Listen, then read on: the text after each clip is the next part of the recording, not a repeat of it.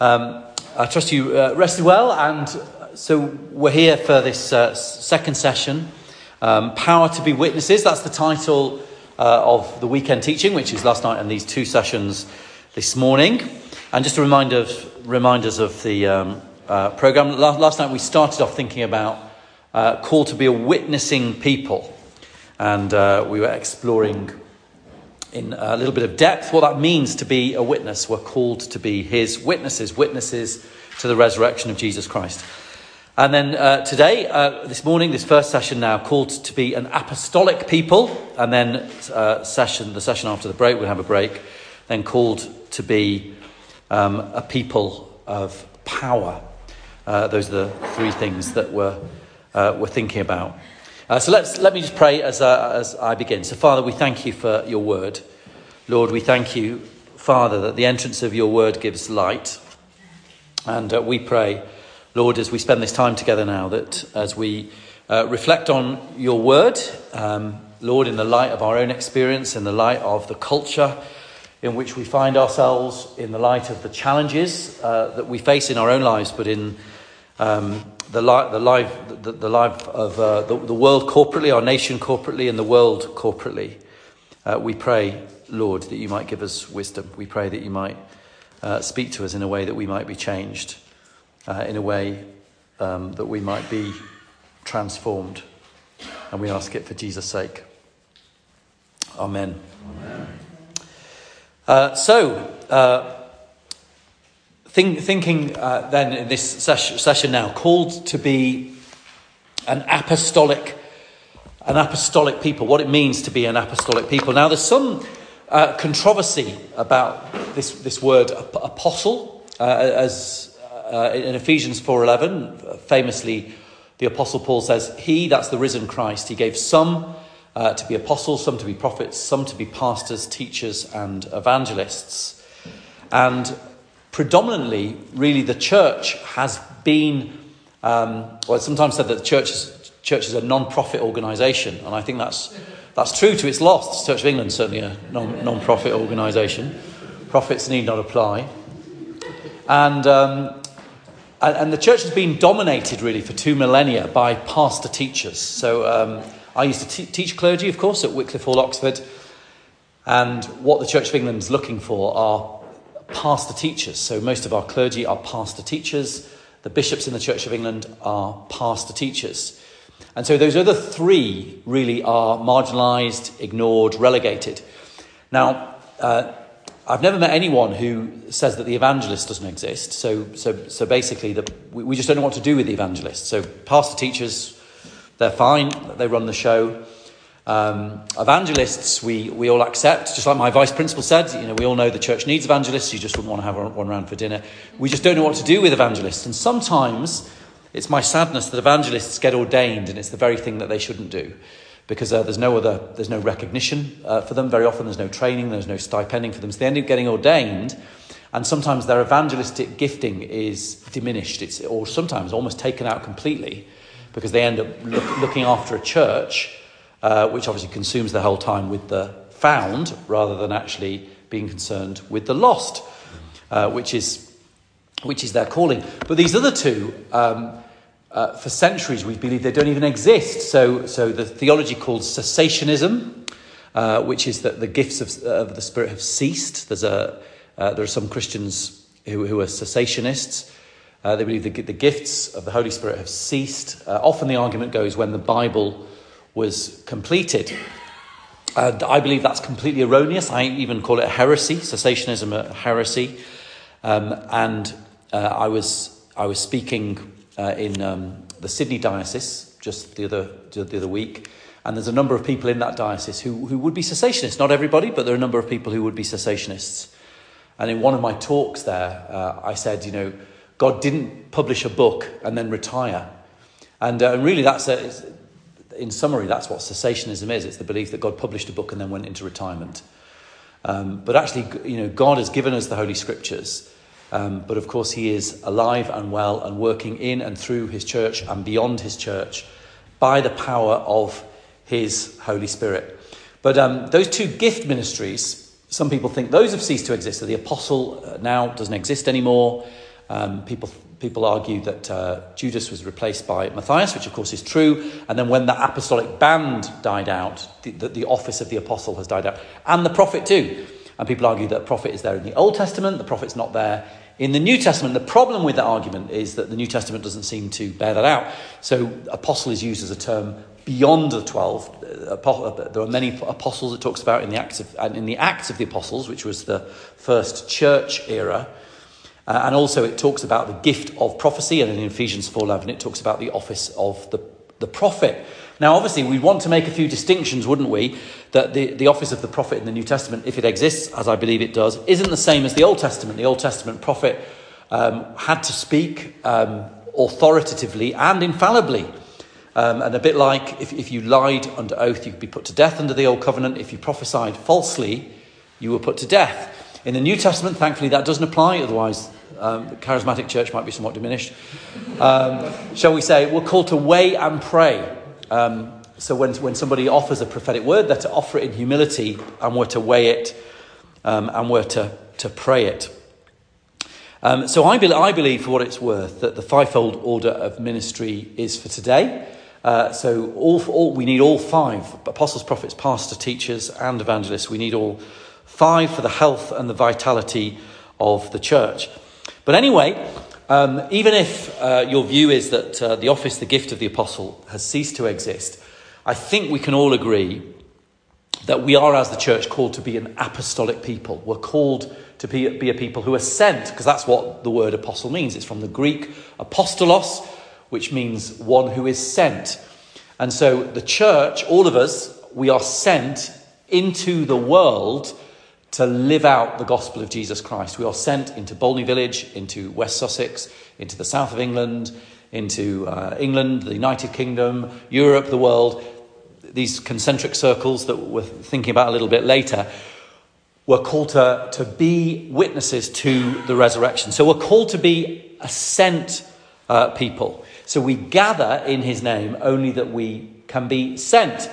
And um, I used the, uh, tra- uh, talked about the Greek word for church yesterday, which is ecclesia, uh, which um, literally means God's gathering. That's what the word means. It's the people. It's the people, not the building. It's Sunday School 101.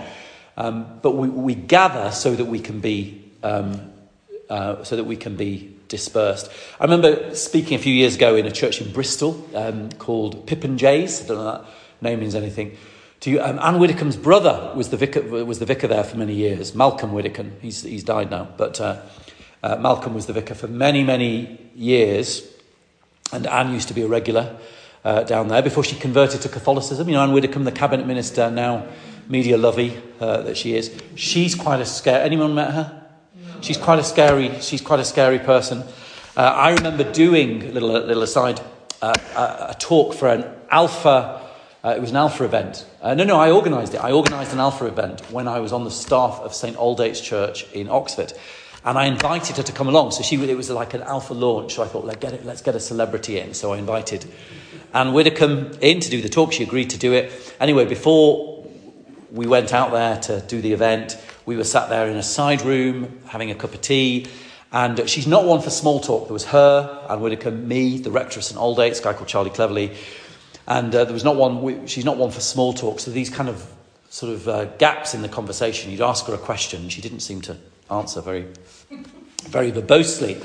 And this was the time that she was she was uh, making her way as a, as a media, you know, celebrity. She in, in all the, and there was a thing that on TV she was in at the time uh, called Celebrity, Celebrity Fit Club. Does anyone remember this? And so she was a bit overweight. And she was in this thing called Celebrity Fit Club, and she, she basically went with other celebrities to this boot camp, and you know where they all went on this rigorous diet and did exercise, and all this kind of thing.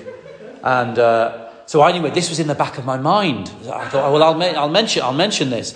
And I said, Anne, I said, you know, saw, saw you recently on Celebrity Fat Club. I, I said, and. Uh, so she, so she said, "Fit club, fit." Club, she said, and uh, anyway, so that was a little bit embarrassing. So uh, we've. I'm not on her Christmas card list. Um, uh, the point of this slight tangent is her brother Malcolm was vicar of Pip 'n' Jays. And still, above the door of Pip 'n' Jays, um, it basically is this the, the, main door that everybody comes in. Uh, there's, a, there's a sign that's been there for 50, 60 years that Malcolm Widdecombe put there, it's still there. And it says, You are now entering the mission field. And uh, I, really, I remember that, and I really, like, I really like that. Sorry? As you go out, yeah, yeah. As you go out, not as you come in the church, yeah, yeah, as you go out. So you don't see it. You walk in the church and you don't see it. And then as you leave, as you leave, the, as you leave it says you are now entering the mission field. And, um, and David Pytches, uh, who was the founder of New Wine, one time vicar of St Andrew's, Chorleywood. Yeah, you're going to get, uh, get it put up there? Be good. Yeah, there is a space. Yeah, exactly. Perfect, perfect space for it there, Simon. You are now entering the mission field. Yeah. I'm sure it could be done. Okay. Right, who's gonna who's gonna you know like in a business meeting you, you know that you, you, you decide there's an action action anyone's gonna do action point. She did this one here. Oh well, there we are. So there we are. You are now entering the mission field. Yeah, scaffolding. we need a work part. Oh well, yes, yes. Um, so David, David, uh, David Pytches, we've all heard of uh, David Pytches, we've all heard of him. He was uh, found, uh, Vicar of St Andrews, Chorleywood. And he used to say the meeting place uh, is the equipping place for the marketplace. And again, it's the same kind of idea, the meeting place, i.e., when we gather, and we gather as church on Sunday, but this is, a, this is an expression of church now. Okay, it's not the Sunday church gathering, but this is an expression of church now. So we, the, the meeting place, when we meet, when we gather, is the equipping place to get filled up with the Holy Spirit, to get uh, taught by God's word, as it's expounded, um, to get encouraged by one another, maybe admonished if we need a bit of admonishing. Uh, you know, it's the equipping place. The meeting place is the equipping place for the marketplace. So we're called uh, to live out our faith um, out there. So we're called to be God's um, apostolic people. So that's uh, point number one uh, that we're called to go into uh, the world. And there it is in the Great Commission when we've got these two narratives, Matthew 28 and then Acts chapter 1, that I mentioned last night. Uh, Jesus came to them, verse 18, this is uh, of, of Matthew chapter 28, and he said, All authority in heaven on earth has been given to me. Therefore, go and make disciples of all nations, baptizing them in the name of the Father, the Son, and the Holy Spirit, and teaching them to obey everything that I've commanded you and surely I'm with you always, even to the very, very end of the age. So I, I mentioned, didn't I, about we're, we're going to have an exposition on Sunday morning, tomorrow morning, and that's, I'm going to do an exposition on these few verses. So specifically an exposition with an evangelistic edge on um, the Great Commission. Uh, so, and it's the title of the talk tomorrow morning is the Great Omission, which I mentioned uh, last night. But, but, but we're, we're God's apostolic people, you see, we're, we're sent. It's sometimes referred to as the go of the gospel um, we're, we're, we're, sent out. We're, we're not called to be a holy huddle uh, forever. We, it, it's a, it, we, we, we gather together to go, uh, to go in his name. And uh, we see that also um, in the, uh, the second passage, which is from Acts chapter uh, 1. And they gathered around him. Have you noticed that word? So again, it's this verse, verse 6 of Acts chapter 1. They gathered, the gathering, they gathered around him. That's, the, that's Jesus, the risen Jesus. And they said, Lord, um, Are you at this time going to restore the kingdom of Israel?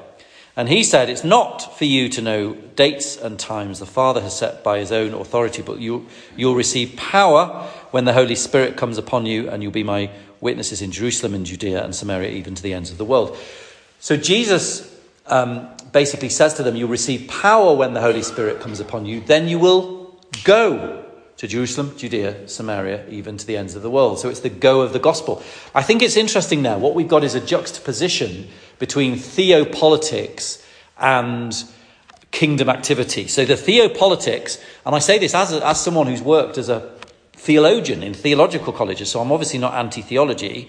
Um, but sometimes we can just get so bogged down in theology and doctrine, and we, we get our eyes off the prize. We get our eyes off the Lord Jesus, we get our eyes off the Great Commission. But it's interesting that Jesus has risen from the dead. So Jesus Christ They believed he was the Son of God. He got crucified. They all got despondent and they thought, gosh, what the heck has happened as the whole thing failed? Three days later, he rose victorious from the tomb. Here he is, the risen Jesus, with his disciples, about to ascend into heaven, about to give the Holy Spirit. They gather around him. They can ask him anything they like, and they say, Lord, is this, when is the time you're going to restore the kingdom of Israel? So I'm doing Yorkshire accent. I am from Lancashire myself. So, um, so, you know, so basically, they, what they're obsessing about is the second coming. They'd already asked him about the second coming. Do you remember? And Jesus said, uh, I don't know. He said, such things are within the Father's timetable. So the incarnate Jesus didn't know when he was coming again. Maybe the risen, the exalted Jesus does. Now he's at the right hand of the Father. But the incarnate Jesus didn't know. They didn't take no for an answer. When is then? When's the time that you're going to restore the kingdom to Israel? Basically, um, so they're obsessed with, with eschatology. Um, eschatology. I, I, don't know whether you know what that word means. If, if you if you don't, it's, it's, not the end of the world. Um, but, but but maybe it is. Because eschaton, it's from the Greek, eschaton means the end. It's the theology of the end. So they're obsessing about the end. Uh, whereas Jesus is, is wanting to think, to talk to them about the present. You know, I'm, I'm about to give you a present, which is my presence. Namely, the Holy Spirit is going to come and be with you and live among you and empower you to fulfill this great commission that I'm giving you. Uh, but no, no, they're obsessed uh, with kind of theopolitics. They're obsessed with some abstraction of uh, theology. Um, but Jesus is calling them to go into the whole world. Well, how do we go into the whole world um, in, in the modern world? How do we go into the whole world in 2022? Well, I believe the, the way that we primarily do this is not uh, through church based ministry, uh, but it's through every Christian realizing that uh, they're called to be a missioner uh, um, they're called to go, uh, to be apostolic, so to speak, not necessarily an apostle, of course, but they're to be uh, apostolic wherever God places them. For years, the church has sometimes thought if only we had more vicars, if only we had more ministers, so let's uh, cream off the best people, uh, get them ordained, put them in the church. This is the answer. It really isn't the answer. The answer isn't to have a fatter church. The answer is to have an empowered laity. And I don't even believe in the laity, you know, this clergy laity divide um, business. You know, laos, laity is from the Greek word laos, which means people. When I got ordained, I didn't cease to be part of the laos of God. So, what, so it doesn't even exist, the, the, the laity. It's an example of dualism. And dualism owes more to Plato than the Bible, Platonic dualism. And uh, so I sometimes say that the only thing that's secular is sin. You know, Christians, they love their dualism, sacred and secular. But no, no, the only thing that's secular is sin. We're called to go into the whole world. And what that means for most of us these days in the modern Western world, uh, most, most of us do have some kind of occupation, we do work, is to be ambassadors for Christ in our place of work. And if we don't work, you know, maybe we're a stay-at-home mum. Well, that is work. Of course, I, I you know, I got what, it was years ago. I remember as a young man, and uh, I said, I was, I was sixth form, that was it. And I said to a lady in my church, I said, Do you work or are you, are you just a housewife? I know, I, I obviously, you know exactly. Well, you could, can you see why I remember that now? Yeah. You can see why I remember that, can't you? I was 18. I'm now 53. I remember because of the response that I got from this dear sister in Christ. Well, yes. Anyway, so basically, we're all called to work, and uh, there's no such thing as just a housewife, of course. If, if you are a wife and mother, uh, I don't know what that's like being married to one now. And, uh, you know, that is your, that's your vocation. And, and, and there are ways of which, whether it's, you know, a mother and toddler club and at the school gate, there's all kinds of ways that you, that you interface with people who are not believers in Jesus Christ. So we're all called uh, to go into the world. A few years ago, there was a meeting, it was in the 1970s, between, between two American um, mission, miss, missiological giants. And one of them was Bill Bright, who was the founder of Campus Crusade for Christ, uh, now with the Lord. And the other one was Loren Cunningham, you may have heard of. He was the founder of uh, YWAM, um, uh, Young Women After Men, or what, it's got lots yeah. of different, it's got lots of different uh, things. Sorry, you know, I mean, Youth with a Mission. It's called Youth Youth with a Mission. And they ba- basically met, and both of them sensed they had a word from the Lord for the other. The, both these men ran, ran these amazing mission agencies, global mission agencies. And basically, the word from the Lord that they had pretty much matched, not exactly, but it pretty much matched. I think one of them had six, the other had seven. But basically, the word was that they had, this is in the late 70s, that if the Western world, as it was developing into post-modernity as it was, now we're in post, post-modernity or millennialism, so sociologists tell us, but this was in the 1970s, 1978 I think, something like that.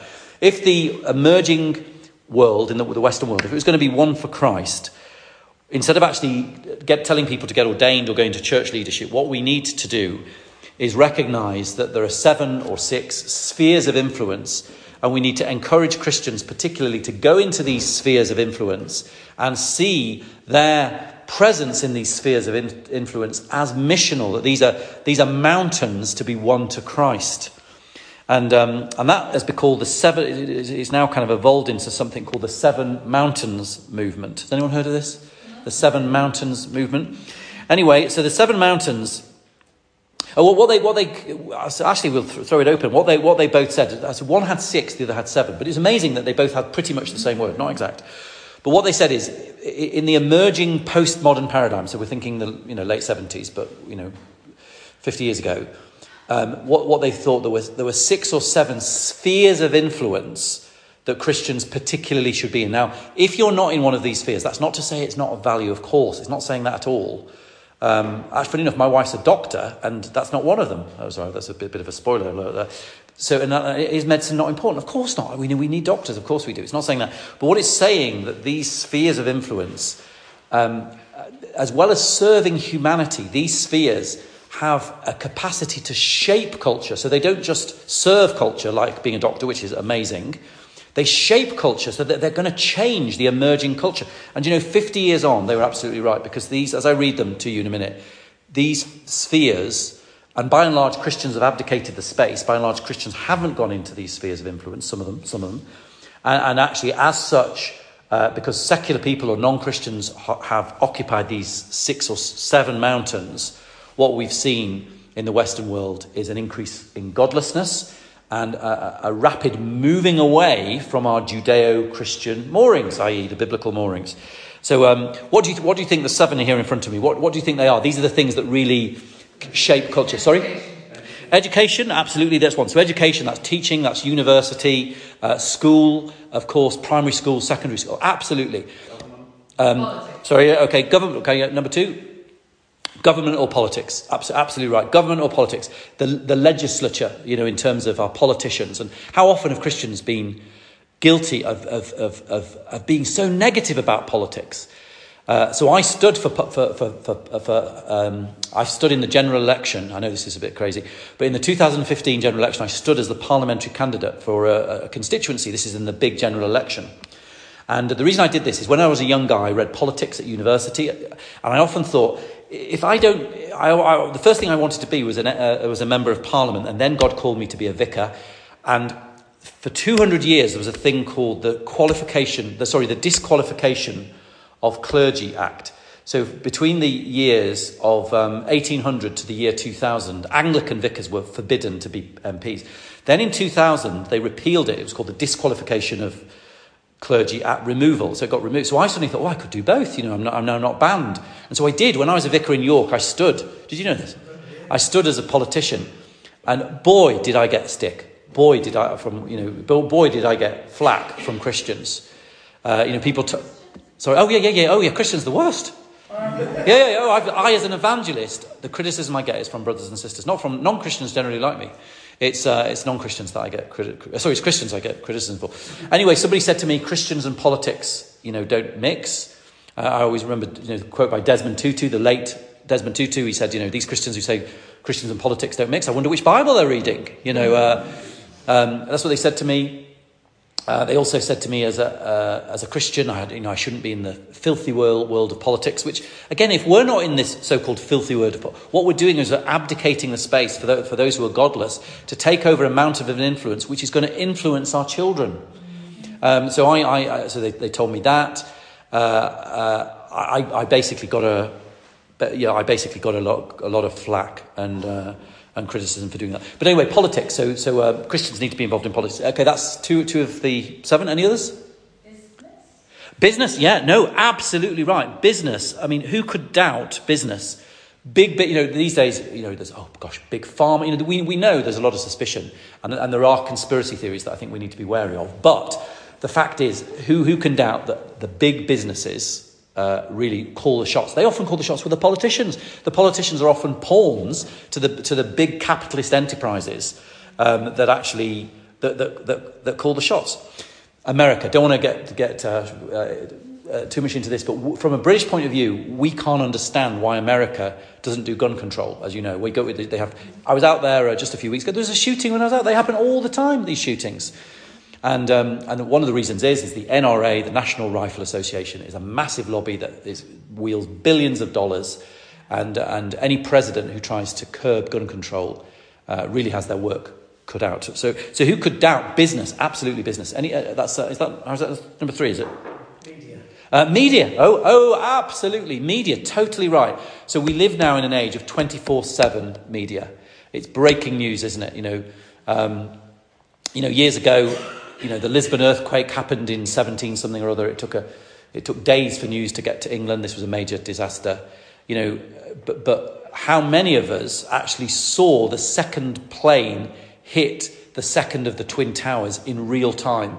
It, how, how, many actually saw it? Did any of you see it? Because remember, the first one went in, the cameras were there. No one saw the first one go in, obviously. But as soon as the first one went in, all the cameras were there. And I was in a pub in Watford, England, never forget it, watching the TV, and in live, in real time, saw the second aeroplane uh, hit, hit, the, hit the tower. It's absolutely so. So we live in an, age of media uh, saturation. Okay, another one? Any more? Oh, yeah, absolutely. Entertainment. Some sociologists have said that celebrities are the new aristocracy. So, by that, you know, 200 years ago, place like this, it was Lord and Lady Fauntleroy, who, you know, they, they were the Lord of the Manor and they maybe the patron to the vicar. You know, they, they, appointed the local vicar. They had huge power. Uh, now we, we, you know, are, aristocratic people, you know, struggling to keep their stately homes going or giving them to National Trust. But the Irish, you know, people like David Beckham and these guys, you know, the footballers, that, and some of it, some of it is vacuous celebrity. I don't, don't, don't, don't, to be, don't want to be cruel, but that, you know, there's a distinct lack of giftedness from some of these people. I mean, you know, like, look at the whole um, reality TV thing. People are famous for complete nonsense, aren't they? So celebrity, absolutely, we live in a celebrity obsessed culture. Uh, to- to- to- totally right. Okay, there's two more. Art and culture. Uh, yeah, so um, da, da, da, uh, so we've got business, government, um, uh, uh, education. Uh, uh, we yeah, we've got that. No, the other the other the other two that they've listed listed here. Um, uh, I, I, get some people include art and culture under, me, under media, I think, but the other the other two, one is religion, and it's religion and not Christianity. The reason it's religion is because who can doubt that religion still wields massive influence? The history of our world is impossible to understand without understanding religion.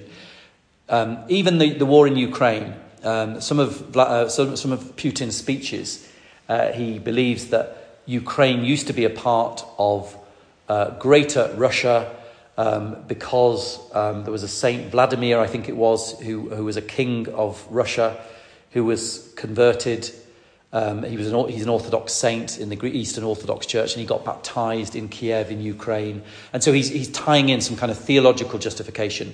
And the patriarch of all Moscow, Kirill, who is, in my opinion, a charlatan, the guy really is, is, is, is completely pseudo, uh, ex member of the KGB, is totally give, giving um, backing to, to Putin's war. Kirill, he's the patriarch of Moscow. He's like the Archbishop of Canterbury of Russia. Uh, he even said last week that Russian men, Russian men who died fighting for the Ukrainian war, would have their sins forgiven and go straight to heaven. I mean, so I mean, he's giving them indulgences, you know, just for dying, for, for, for, for dying. I mean, the guy's a, the guy's a charlatan. So religion is, is massively influential. Who can doubt it? And the other one, of course, is family. So, so, so family, the, fam, the family unit. And we know that's absolutely key. You know, the, the old Jesuit saying, you know, the Society of Jesus, they said, give me a child until he is 10 and I'll show you the man. Uh, uh, and and the, the, Bible, it says in Ecclesiastes, doesn't it? Bring up a child in the way he or she should grow, and when they grow old, they will not depart from it. So actually, this is, this is why. Um, this, is, this is why it's deeply worrying the secularization of the education system. Um, and, and understandably, many Christians are now taking their children out of secular education because it's, because it's so secular. And we've done that. So our kids go to a Christian school, the King's School um, in Witney. And so we, we've, we've, we've, we've done that. I never used to support that, to be honest. I mean, I never criticised any Christian who did that. But I used to say, no, I want my children to be socialised with non Christians. But actually, I've changed my opinion on, on, that because of the way things are. So we're called to go into the world. So, so the point here is that these seven mountains Christians, you shouldn't be thinking, oh, I'm not going into that one or that one. We should be supporting brothers and sisters who want to, who feel that their vocation is to live out their faith. And this really is the front line. People often say to people like me and Simon, oh, you're on the front line. But, you know, are we any more on the front line than a Christian who's seeking to live out their faith in the world of politics? You know, they're in the cut and thrust of Westminster when there's a huge temptation to lie and to manipulate and to say what the party line is. Is it is being a vicar any more the front line than that? I don't think it is. I don't think it is. So we're called to go into the world. So the point here is that if you work, your work, your place of work, is not an alternative to mission, it's your chief sphere of mission. Your place of work is not an alternative to ministry, it's your chief sphere of ministry. So we need to actually recognize that if the world, I believe this, if, if, if, if, postmodern, millennial Britain, America is going to be won for Jesus Christ, it's not by having more vicars. It's by having ordinary Christians recognize that they are missionaries in the workplace. As David Pytches famously said, the meeting place is the equipping place for the workplace. Okay, the second thing is to boldly go. So notice um, one of the things that um, these verses speak about is, is going uh, with the gospel. And implicit in Jesus' words is that these Christians, um, they're not to be shrinking violets. They're not to be, oh, you know, I'm going, but I'm, you know, you know, they're actually to go with boldness. And uh, we see that again and again that the Holy Spirit is equated with, with boldness. Um, so there's that famous prayer meeting that's in the Acts of the Apostles where uh, oh, Peter, Peter just gets out of prison, and remember they have a prayer meeting, and they say, um, "Sovereign Lord." They, they, pray to the Lord, and they call him Lord, Sovereign Lord. Uh, they they say to him, uh, uh, and they say, "Give give your work, send your power, that your servants may speak your word with great boldness." And so that's the the prayer. That the, so the Holy Spirit is equated with boldness. So the implication is that in the flesh we are timid. In the flesh we are fearful in the flesh. We have anxiety, which we do. Of course we do. Uh, and so the Holy Spirit gives us boldness. He, he and he, he is a he, of course, he gives us boldness. So we're called to boldly, to boldly go. Um, to, uh, to boldly go, perhaps where no one has gone before, which is the apostolic call to be pioneers. Um, and we're called to speak up and to speak out. In many ways, uh, the great thing is the Apostle Peter is a, a great example to us, isn't, isn't he? About, about how we can be weak, how we can be frail, how we can, how we can mess it up, and yet God can still use us. And uh, so often the characters in the Bible are like that, aren't they? And the Apostle Peter is. Because have you ever thought about it? Peter is not just, you know, uh, initially at least, uh, initially the Apostle Peter is not only a, not a very good witness, he's a bad witness. Because do you remember what I said last night? The power of words and where uh, two, the testimony of two people is powerful. And what we're told is that Jesus is crucified and um, he's not yet risen. And so the, the, the, the, apostles are thinking, what the heck is going on? This isn't supposed to happen. He's dead. And uh, do you remember when Peter's hanging around in the city of Jerusalem? Do you remember people come to him and said, You're one of his disciples? Do you remember? He said, Oh, no, no, I'm not. No, I'm not. He, he's faith. So it's a gift. He, there's two types of witness. We're going to come to this later. There's, there's, um, um, there's, there's basically proactive witness um, and, uh, and there's reactive witness. So, reactive witness is the easiest. Reactive witness is when somebody says to you, You're a Christian, aren't you? And you, you deny it. Reactive, uh, sorry, reactive witness is where is where somebody gives you the opportunity on a plate to witness. That's, that's reactive, reactive witness. And by the way, this happens all the time, and we Christians blow it. Sometimes, by, you know, for example, Sunday morning, you all know what you do on Sunday morning.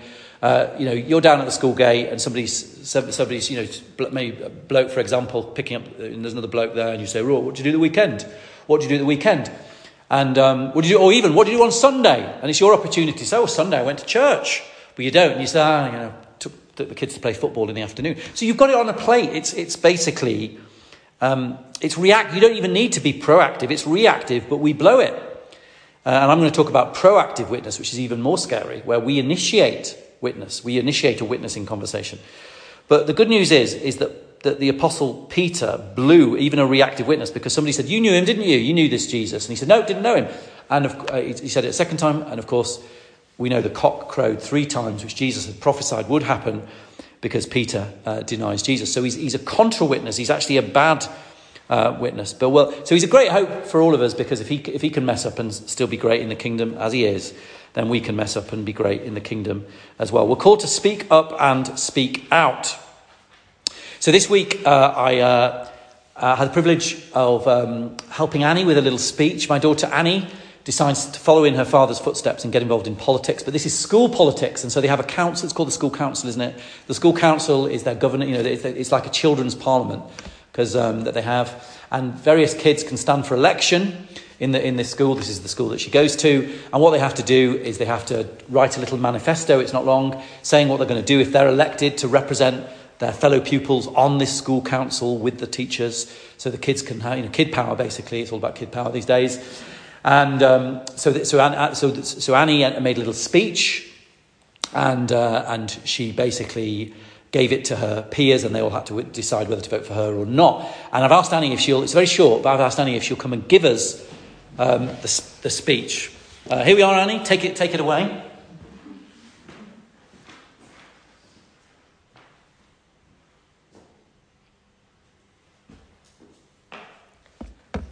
Thank you for giving me the opportunity of allowing me why, to share why I would like to serve you on your school council.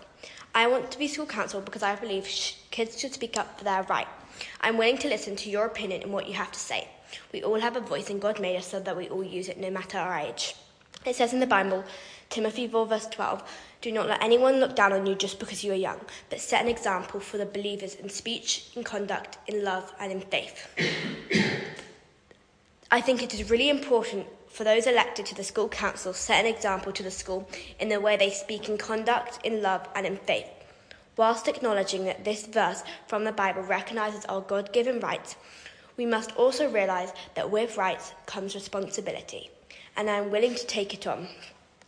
And it says in Matthew 5, verse 16, that we should help others, and that is my main priority. That is why I think you should vote for me. Thank you so much for listening.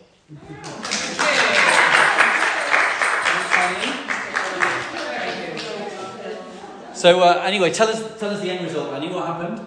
I got it. Yeah! Yeah, she got it. So uh, um, so it, you could well be witnessing our fourth female prime minister, um, or maybe by the time she grows up, she'll be the tenth. Maybe she'll be the she'll be the tenth um, tenth by then. Who knows? So um, sp- basically, speak you know speak up and speak out. Um, I admire my daughter's boldness. I think she's a you know potential um, evangelist um, uh, because she was, you know, she was speaking up and speaking out, particularly like, like that bit, you know, where she goes um, with with uh, rights comes responsibilities. Absolutely, that's what would swing me. Yeah, yeah, there we are, the recognition. Absolutely. I wrote that bit, but uh, with rights, with rights comes responsibilities. Uh, she said, and she's a great one at quoting the Bible uh, at me and my and her mum, and so. Uh, so, so basically, I was, uh, uh, I quoted, uh, she was being disobedient a few weeks ago, and I said, Look, you know, as you know, Annie, it says, Children, obey your parents. Uh, and she said, Yes, Dad. And she said, It also says, Parents, do not exasperate your children. And she said, You exasperate me. And uh, so it's kind of Bible wars in the Downs household. I was talking to someone about apologetics last night, and apologetics, uh, of course, it's from the Greek word apologia. It means to give a defense, a reason, a reason, or a defense of the Christian worldview over and against alternative or prevailing worldviews. And, um, you know, and, and, yet, you know, sometimes, sometimes people mistakenly think um, that it's about being apologetic. And there are too many Christians who are apologetic in the, in the negative sense of the word, in the wrong sense of the word, to say, I'm so sorry I'm a Christian. I'm so sorry uh, for my Christian worldview. I'm so sorry for taking up space on planet Earth. You know, so often we're, we're apologetic for being the people of God. Now, of course, we're, we're, called to be gracious. Of course, we're called to be kind. Of course, we're called to be loving. We, we shouldn't be belligerent, but we should be bold. We should be bold. We should be fearless. We should be unapologetic about what we believe. Because we believe, um, don't we, that uh, uh, we're not on the wrong side of history. Somebody told me that um, a while back in a debate. They said, they said on certain of my archaic views, I was on the wrong side of history. Well, if we believe the Bible, we can't be, can we? Because what is history if it's not his story, ultimately? If it's not his story that God becomes a human being in the person of Jesus Christ, history is his story. So if we're wedded to him, uh, we cannot be on the wrong side of history. So let's boldly go. Okay, the third thing is let's go with lip and life. To go with lip and life. So when we're God's apostolic people, we're not just to go with lip, in other words, with the message, we're to go with life. That is to say, we are to go uh, and in a, in a way that we live um, in such a way that commends the message of Jesus Christ. Woe to us if there's a disconnect between uh, what we say and how we live. Um, people in our society are all too quick to see it. The stench of re- religious hypocrisy. And uh, we all know, I'm sure, hypocrisy from the Greek word hypocrite. It literally means one who wears a mask. And um, that's, what, that's, what it, that's what it means. So, uh, so, and, and basically, it's from uh, hypocrite is the old, old, ancient Greek word for actor. So, an actor, in the old days, actors used to wear masks. And uh, so, a, so a hypocrite, an actor, is one who who wears a mask. In other words, what you see is not what you get. And that's the essence of religion. What you see is not what you get. It looks good on the outside, but on the inside, it's rubbish. And that's religion. I hate religion. The more I go on as a Christian, I hate religion. It took me years to realize that God is not religious. And um, uh, I realize it now. Um, but it's, it, you know, the, the opposite of, of religiosity is, is, is, is true Christianity. And true Christianity is authentic.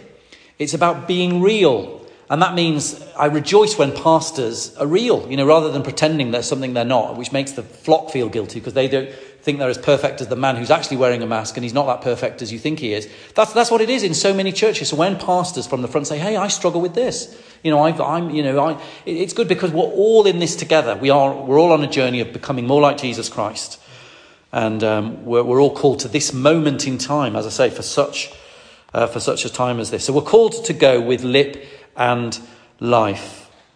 Um, I, w- I got into a conversation on my aeroplane coming back from um, uh, Sydney just, just Tuesday of this week, and there was a young woman sat next to me in her um, in her twenties, I think she was, um, called um, Mandina, and Mandina um, it was an Indian, or at least her parents parents were Indian. She's of, of Indian ethnicity. This young woman, and uh, so I basically said to her, you, I said uh, I was trying to build, build bridges with this. She was a Hindu, Hindu. This this young woman, well, Hindu by background, nom, nom, nominally Hindu. She was not. She wasn't a practicing Hindu. And, uh, and I said, my favourite Indian. I said, do you know who my favourite Indian is? And she said, no. And I said, Gandhi, Mahatma Gandhi. I said, and, uh, and I said, a lot of Christians, when, they, when they're asked to give their favourite Indian, they say Mother Teresa. And, uh, and of course, Mother Teresa, she worked in India. She was adopted by the, but she was from uh, Albania. She was a little Albanian nun.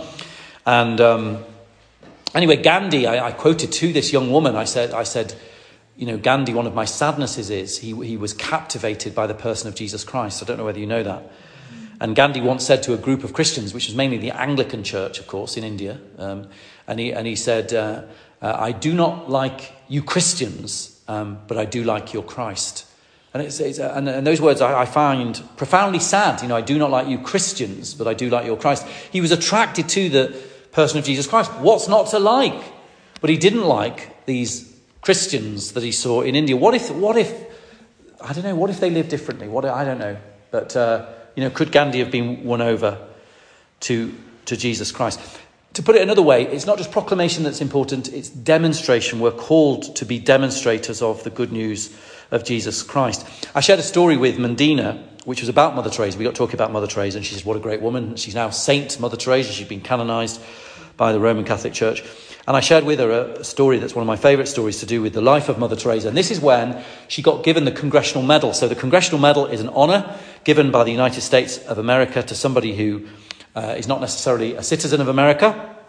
And it's given for outstanding inspirational service. And the President of the United States gave the Congressional Medal to Mother Teresa. The President at the time was Bill Clinton. So this is you know, back in the day, Bill Clinton was the president of the United States. She went to this white, to the White House. There was incredible reception. All the great and the good were there. And this little, you know, in, little Albanian nun, you know, in her tea towels, you know, dressed like in her tea towels with a blue stripe. She was there, you know, um, on the on the lectern. Now, the, the rule of the day is that you're incredibly grateful for getting the medal and say, I thank you so much. And you're probably a little bit sycophantic and saying, thank you, Mr. President. And, you know, all the Americans feel uh, good about themselves and everything. I'm nothing, I love Americans, but do you know, that's the, that's the deal. But anyway, Mother Teresa took the opportunity to lambast the Clinton administration for being pro abortion. So Bill Clinton, uh, I know this is amazing, isn't it? So Bill Clinton obviously was pretty, pretty pro choice, to use the language. And so she, is very, she was very pro life, obviously, as we should be, I believe.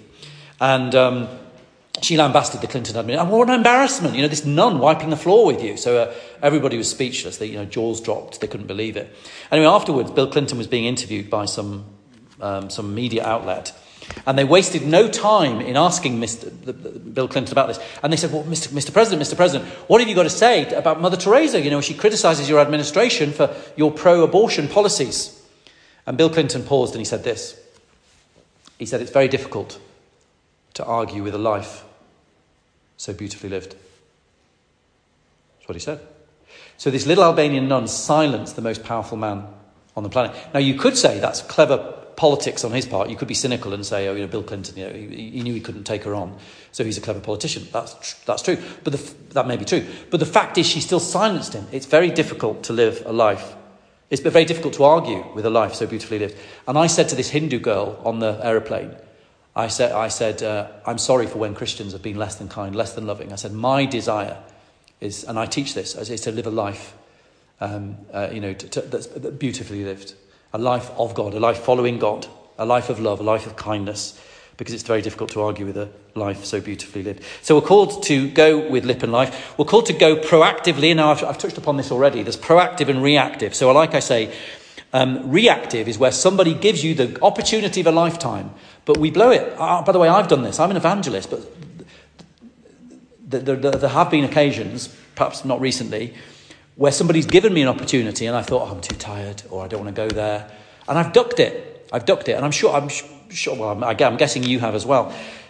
So, so let's not duck those, those um, let's not duck those opportunities on a plate where somebody says to you, you know, what did you do on Sunday morning? Or somebody says to you, uh, uh, it may be something like, oh, you know, the life world is a mess, isn't it? I, I just feel the world is going mad. Uh, people say this to, to, me regularly. Oh, you know, it's so confusing. The world's going mad. You know, what hope is there? Well, it's a gift, isn't it? On a play, what hope is there? And, and if we, we just go, you know, we zip it. I mean, what, what's that about? When always be prepared to give a reason for the hope that is in you to anyone who asks you says the Apostle Peter, but do so with gentleness and respect. So, our mutual friend J. John, he, he famously says, most Christians are like Arctic rivers, frozen at the mouth. That's a, that's a, a J. Johnism. And it's true, isn't it? Fro, you know, like, well, like Mr. Zippy, frozen at the mouth. Now, what I would encourage you today, what I, encourage you, what I want to encourage you today is don't just be obviously take, take the um, reactive opportunities, i.e., when somebody gives it you on a plate, take it, take the opportunity. But what I want to encourage you today is, to, is not just to, to be reactive, i.e., you know, which is great, but be proactive. So don't even, don't even just take the opportunity when it's given to you on a plate. Be proactive and trust that God will give you the words. Because remember, there's that verse where it says, you know, when you uh, basically have to give an account before men and women, do not worry about what you will say because the Holy Spirit will give you the words. And that's my experience. And my experience, by the way, as well, is he doesn't give you the whole script. He might just give you the first three words. And when you get this, say the first three words, he'll give you the first ten words. And then when you say the first sentence, he'll give you the second sentence. That's my experience. It, it is. And I think that verse is applicable to evangelism, witness, witnessing, whatever, let's call it witnessing. It's applicable to witnessing. So, so step out in, in faith. And at the time, you're going to be terrified. you know, whether it's, whether it's reactive and somebody gives you on a plate, or whether it's proactive. Proactive, by the way, was me yesterday when I, said, when I said, oh, there's something missing. Jesus has risen from the dead. That's me being proactive. Um, and, uh, and you'll, be te- you'll be terrified. Oh, by the way, just so you know, I'm this crazy evangelist. And I sort of travel all over the place. Yesterday, before I did this, I had some nerves. I, you know, I thought it's important for me to say this. So, me, I'm a, suppose, you know, supposedly this evangelist, but I, the, the, thought came into my head uh, say, uh, say one thing missing here Jesus risen from the dead. And I thought, you know, I, I, thought for a minute, I thought, you know, I felt a bit nervous. I felt a bit nervous because I thought, you know, well, what's, how's this going to go down? Anyway, I did it anyway, and the rest is history. So, what I sometimes say is get out of the, com- get out of the comfort zone and into the kingdom zone. And, and so often that's the case. When you get out of the comfort, you're in the comfort zone. And you think, ah, dare I, dare I, can I, should I? Oh, oh, oh. But when you get out of the comfort zone, you get into the kingdom zone. It's really true. God shows up. And often he doesn't show up until we step across the chicken line, so to speak. You know, in terms of we're here in nervousness and we think, oh no, I'm going to bottle it. And that's fine. By the way, if we bottle it, There'll be another opportunity. God forgives you. God loves you. You're not going to lose your salvation or anything like that. You're not going to even lose your membership of the connection or anything else. You know, it's not about that. It's about, you know, we, do, we don't have to evangelize. We get to evangelize. That's the point. We don't have to do it. We get to do it. We get to be partakers with Jesus Christ in the Great Commission. But my experience is when we, when we actually step over the chicken line, if you like, we step out of the edge of this carpet, out of the comfort zone and into the kingdom zone, and then God shows up. Now, God shows up in different ways, but one of the ways is that He gives you the words, and that's my experience, that He gives you the words. So let me, sh- let me suggest to you one or two ways that you uh, might want to be proactive. This is so you might think, well, okay, reactive is obvious. Reactive is next time somebody says to you, What did you do at the weekend? And instead of say, saying, Oh, I had the grandchildren round, what you say is, um, I, you know, we had a church weekend, and we had this crazy vicar from the Church of England. And he's not like normal vicars, this crazy vicar. He's just he's barking mad. And um, but, he, but, but, basically, uh, anyway, whatever, you know, whatever. And you could say, um, and we all prayed together. And I sensed the, I, I felt God touch me when we prayed, or um, we heard stories, amazing stories of God breaking. I don't know, whatever. It doesn't in, in a way, it doesn't matter what you say. Just do it. You know, the Gospel of Adidas. Just do it. Just uh, you know, don't, don't overthink it. It's highly unlikely you're going to mess up. This is Christians often think, oh, I better not say anything. It's highly unlikely you're going to mess up. And even if you mess up, my experience is God takes my mess and he turns it into a message. It's true, really true. You know, I can you know, come out with stuff. He can take your mess and he can turn it into a message. So how, do, how, are you pro, how can you be proactive then? So reactive is obvious. But how about for those of us who, are, who, who want to be proactive? Okay, one of the things is initiate with a link. Now, I've already given you an example of a, a link is a bridge. A link is a bridge between what somebody says, um, which, which kind of may or may not be connected to the gospel. Um, and actually, there's the gospel here. So, what you need is a bridge from the world into the word, if you like, uh, from culture into the gospel. I've already given you an example of one reading this book and saying, you know, 360, it's in the charity shop, because so it's in, it's, it's, in their world. This, this book was in their charity shop. So it's, so it's there, so they're, they're, they're happy, they, they feel connection with this book. One of the ladies said, Oh, I, um, I nearly bought this. And so I open it and I said, There's something missing. You know, what's missing? You know, reason, one of the reasons to look on the bright side is Jesus is risen from the dead. Another link I gave you yesterday, which was in the bookstore in Los Angeles International Airport, where do you remember there was books um, who was uh, Abraham Lincoln, who was Jesus Christ, who is Barack Obama. I said, no, you got it wrong. It's who it should be. Who is Jesus Christ? He's, he's alive. So it's, it's, it's basically um, finding a link. Another link that I've been using recently, um, and, and that is the, the Queen. Absolutely. So I, so I was in America when the Queen went to Gloria. I was in a coffee shop in a, a, ch- a, church in California, and somebody came up to me and they just said, "Hey, have you heard the Queen's dead?" That was how I got. That's how they broke the news. Hey, have you heard the Queen's dead? Anyway, I didn't cry then because I was in the middle of a pastoral meeting, but I always knew that I would. Uh, and so when I got on my uh, my little flight, my little flight took off uh, from this town in California to to my connecting flight in San Francisco. And I was on my, I had a little, I did, it was one of these little planes, and I had a, it, was, it was two or three seats. I had a seat on my own anyway. And I looked out the window, and as I saw the Californian mountains, tears came down my cheeks. As uh, I thank the Lord for Her Majesty the Queen. But anyway, that was how the news was broken to me. Hey, have you heard the Queen's dead? Oh, okay. And um, so when I got on my aircraft in, in um, Los Angeles, the bit that was going from, uh, sorry, so San Francisco back to, uh, back to London Heathrow, um, I, I, got on the, aer- the aeroplane and um, the, the people on the seats behind me were Americans, and they heard my accent, and they said to me, "Oh, we are so sorry to hear about the Queen." And this is this happened all the time. The Americans were giving me condolences as if it was my own mother, and and in a way it was. In a way it was. You know, she was the mother to the nation, wasn't she? So uh, anyway, so they said, so, so people and people said it to me at the airport when I was checking in. We're so sorry to hear about the Queen, and uh, you know, and uh, this is they said that at the airport. They said that on the on the airplane. People kept saying to me, these Ameri- very nice Americans. So I, did, I said, well, thank you very much. I, I said, it's, it's very sad. You know, it's difficult to imagine life without the Queen. She's been there my whole life. Uh, and, I, and I said, and uh, the thing that was so inspirational is she had a personal faith in Jesus Christ. And, they go, "What, yeah?" uh, and also I said, the Queen knew, I'm going to miss her Christmas Day broadcast where she talked about, I'm a Christian. I said, and you know, she, and I said, for her, the faith wasn't just perfunctory. You know, she was the supreme governor of the Church of England, but it was real. She, do you see, it's a link. It's, it's, so the Queen died, and she, you know, we're, we're, we're terribly sad about that, but we know that she's gone to heaven. But there's a link. So find, so look for a link in the chain. That's number one. Number two, as I've already said to you, what you do. So, so, so basically, there's a gift in what you do, how you spend your time. So when somebody says to you, I've already said this, what did you do at the weekend? Don't say I played golf. Uh, you, might say you played golf, that's great. But also, don't be afraid to say I went to church if you did go to church. Um, you know, in other words, just be normal about your day-to-day activities. Where some Christians they eradicate the fact that what they do, what, or anything spiritual that they do in their life, they eradicate it. It's crazy. Okay, the third thing is be content to sow seeds. So I used to think when I was a young Christian that when I shared the gospel, I had to share the whole of the gospel, the whole lot. When I was a young guy, you don't have to share the whole lot. You just just sprinkle a few seeds. You know, just it doesn't matter. Just throw. You know, just be like this, the parable of the sower. I remember when I was a young guy.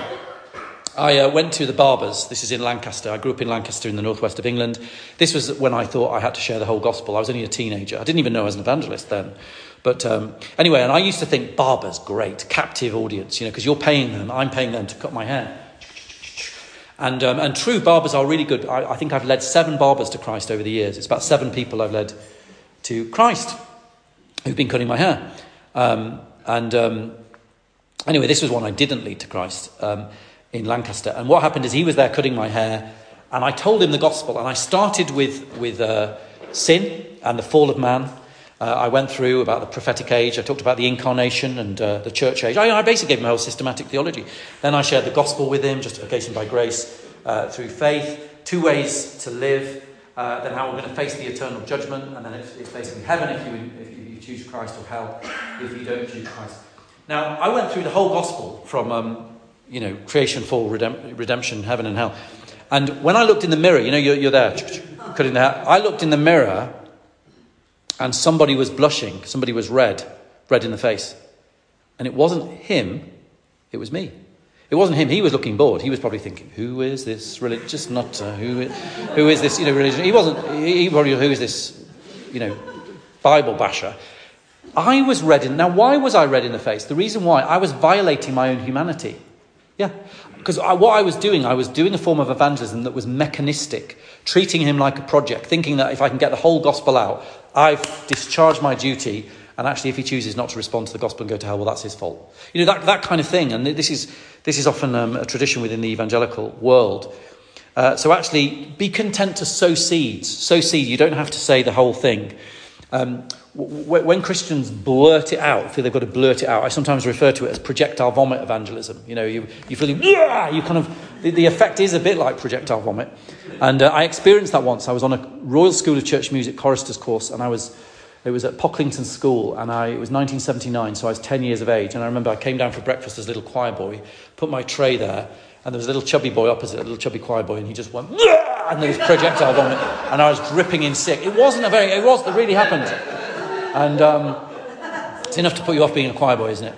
Uh, you know, projectile, being the recipient of projectile vomit wasn't an, has, has a pleasant experience. And being the recipient of projectile missiological vomit or evangelistic vomit, that's not pleasant either.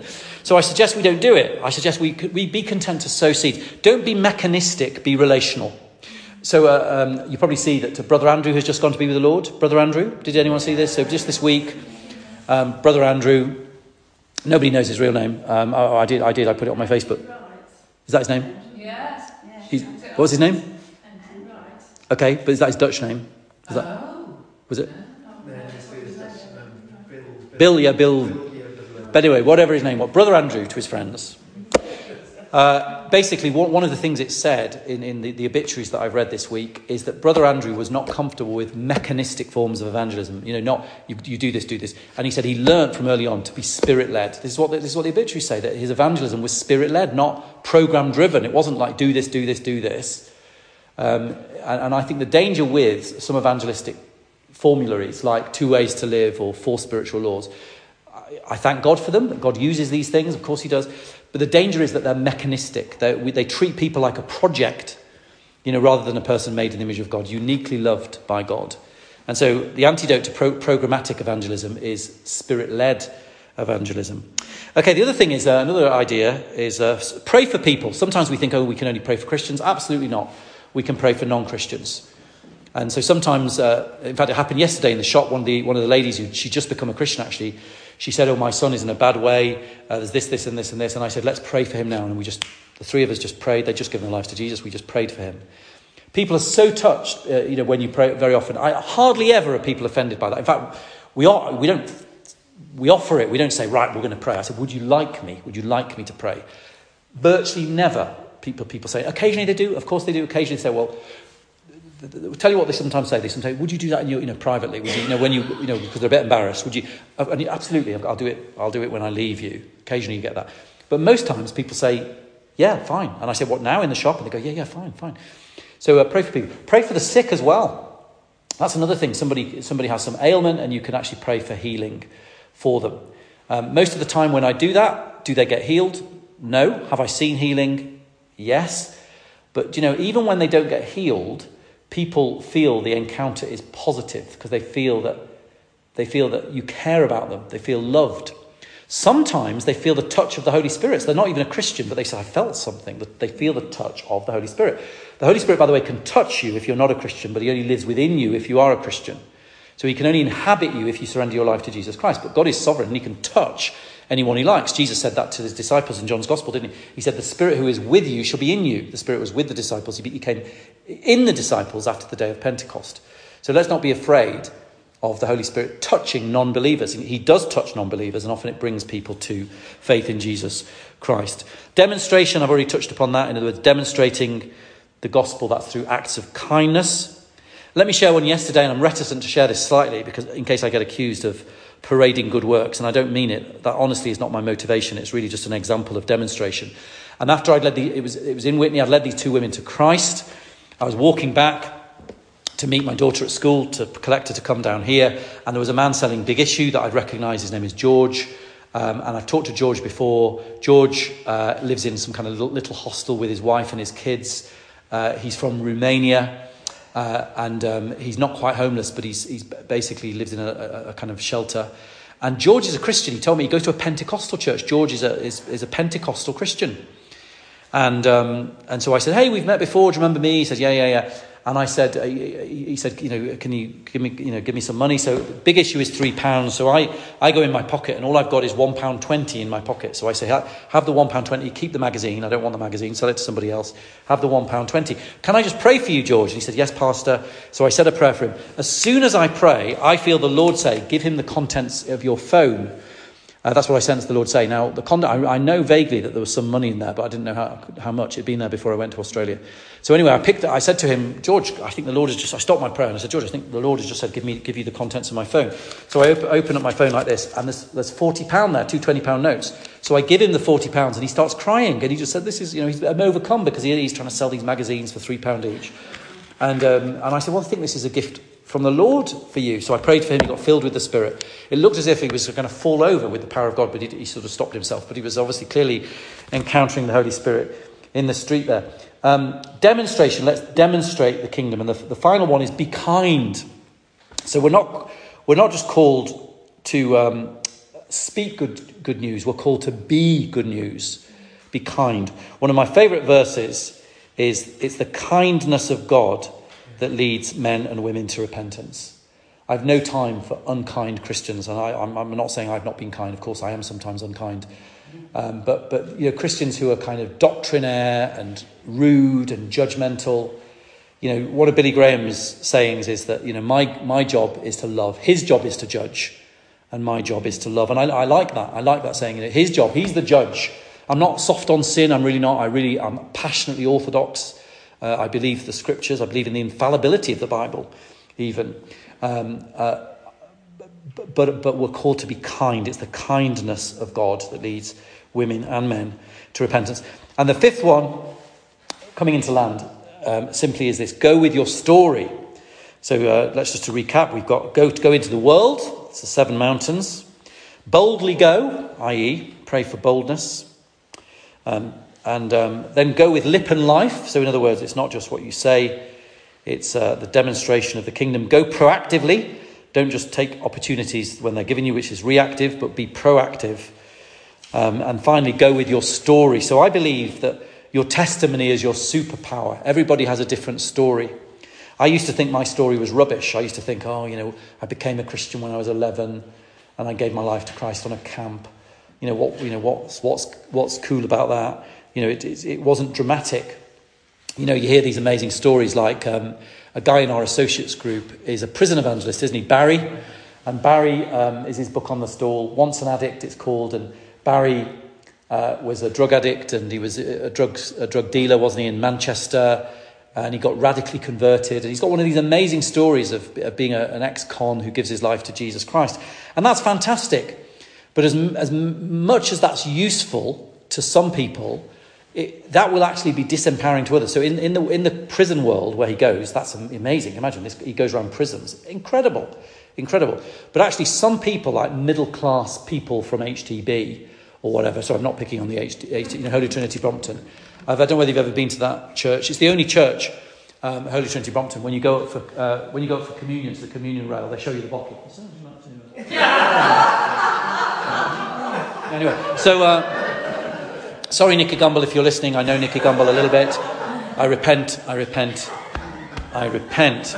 Um, but basically, you know, that kind of story in in HTB world, it's not really going to connect because you know so basically, your story is your superpower. It doesn't matter whether your story is undramatic, seemingly like mine. It doesn't matter. It doesn't matter whether your testimony is I grew up with Christian parents, and you know, I've never known a time when I didn't know Jesus. I grew up repenting. I grew up believing. That's the stuff of conversion, repentance, and faith. So, if you, you know, I grew up repenting and believing, and there's never known a time when I didn't know Jesus. That's an amazing story. How wonderful is that? That you never knew a time when you didn't know Jesus because your parents caused you to grow up in the fear and the knowledge of the Lord. Um, and when we share our testimony, what we're doing is we're inviting God to do it again. That's what we're doing. We're inviting God uh, to, to do it again. Um, there's, a, there's a verse, it's a bizarre verse in the book of Revelation where it says that um, uh, the, the power, the, the, the, the, spirit of prophecy is the power of testimony. I think that's it. Um, and it's bizarre. You think, well, what is that? There's the spirit of prophecy is the power of testimony. Well, basically, what it means is when we tell our story of, of, of God's activity in our midst, what we're doing is we're establishing the power of precedent and we're inviting God to do it again. In other words, He did it once, He can do it again. Uh, so I, I, remember when I was preaching at St. Michael the Belfrey, and I shared a story um, of, of how I led a woman to Christ in Brighton, of all places, Brighton. I led this woman to Christ. And she later told me that um, she, before she became a Christian, she'd struggled with amnesia for years. For years, she'd not been able to have more than three or four hours sleep. And um, we didn't pray. When I, gave, when, we, when, she, when I prayed for her to receive Jesus, we didn't say, Oh Lord, heal her amnesia. Um, uh, not amnesia, insomnia. I've got the wrong word. Sorry, sorry. sorry, did anyone spot that? You're very polite. You're very polite. Some people some people will be going, got no wrong. It's not amnesia is where you forget things, isn't it? Insomnia is where you can't sleep. Sorry. Insomnia. Anyway, this woman, name was Faith, she struggled for it with insomnia. Anyway, I didn't, she didn't say to me, Greg, can you pray for my insomnia? She just gave her life to Jesus, but I didn't know. But she'd not, she'd struggled with insomnia for years. She'd not been able to sleep more than three or four hours. I saw her afterwards and she said, Do you know, she said, that night I gave my life to Jesus Christ. And that night, she said, I slept all the way through. And she said, the night after, all the way through. God healed, God healed her of her insomnia. So I shared that story from the pulpit of St. Michael the Belfrey. So that happened in Brighton. I was in the pulpit of St. Michael the Belfrey, York, shared that story, didn't think any more of it. I, I, I didn't say, let's now pray for anybody else who has insomnia. Didn't do anything. What I did do is, is uh, I, did, I did a kind of uh, an altar call for anyone who wanted to become a Christian. Uh, anyway, uh, about a month later, it was four weeks later, a young lady uh, came to see me at the end of my sermon, and her, the, the, young lady's name was Anastasia. I remember she's from Russia. The name Anastasia is common in Russia. The reason I remember it, obviously, is my little one is called Anastasia. So this woman, about a month later, she, she said, "Oh, uh, she said, you don't know me." She said, "My name's Anastasia from Russia." She said, uh, a month ago, I came to, I, I came to church. I'm from the Orthodox, I was from the Orthodox Church, and she said, but I didn't realise, but I didn't really know Jesus because you know some people are Orthodox or Catholic or Anglican potentially or any, anything without being a true Christian. She said, but I gave my life to Jesus four weeks ago. I gave my life to Jesus, Jesus, and my, my faith has come alive in a new way. I became a Christian. So that's wonderful, Anastasia. And then she said this, and one of the things that happened is is uh, I, I, I, struggled with insomnia. And she said, and the reason I struggled with insomnia, I volunteered um, as a student at York University to be, to be part of a, of a kind of sleep experiment where I, they paid me because I had no money as a student. So I went into York University and they all strapped me up in stuff and to examine my sleep. And you know, it disrupted my sleep. And from then, I actually got some money for this. But actually, I struggled with insomnia and I wasn't able to sleep. And when you shared that story, I knew I was healed. When you, as you spoke, I knew I was healed.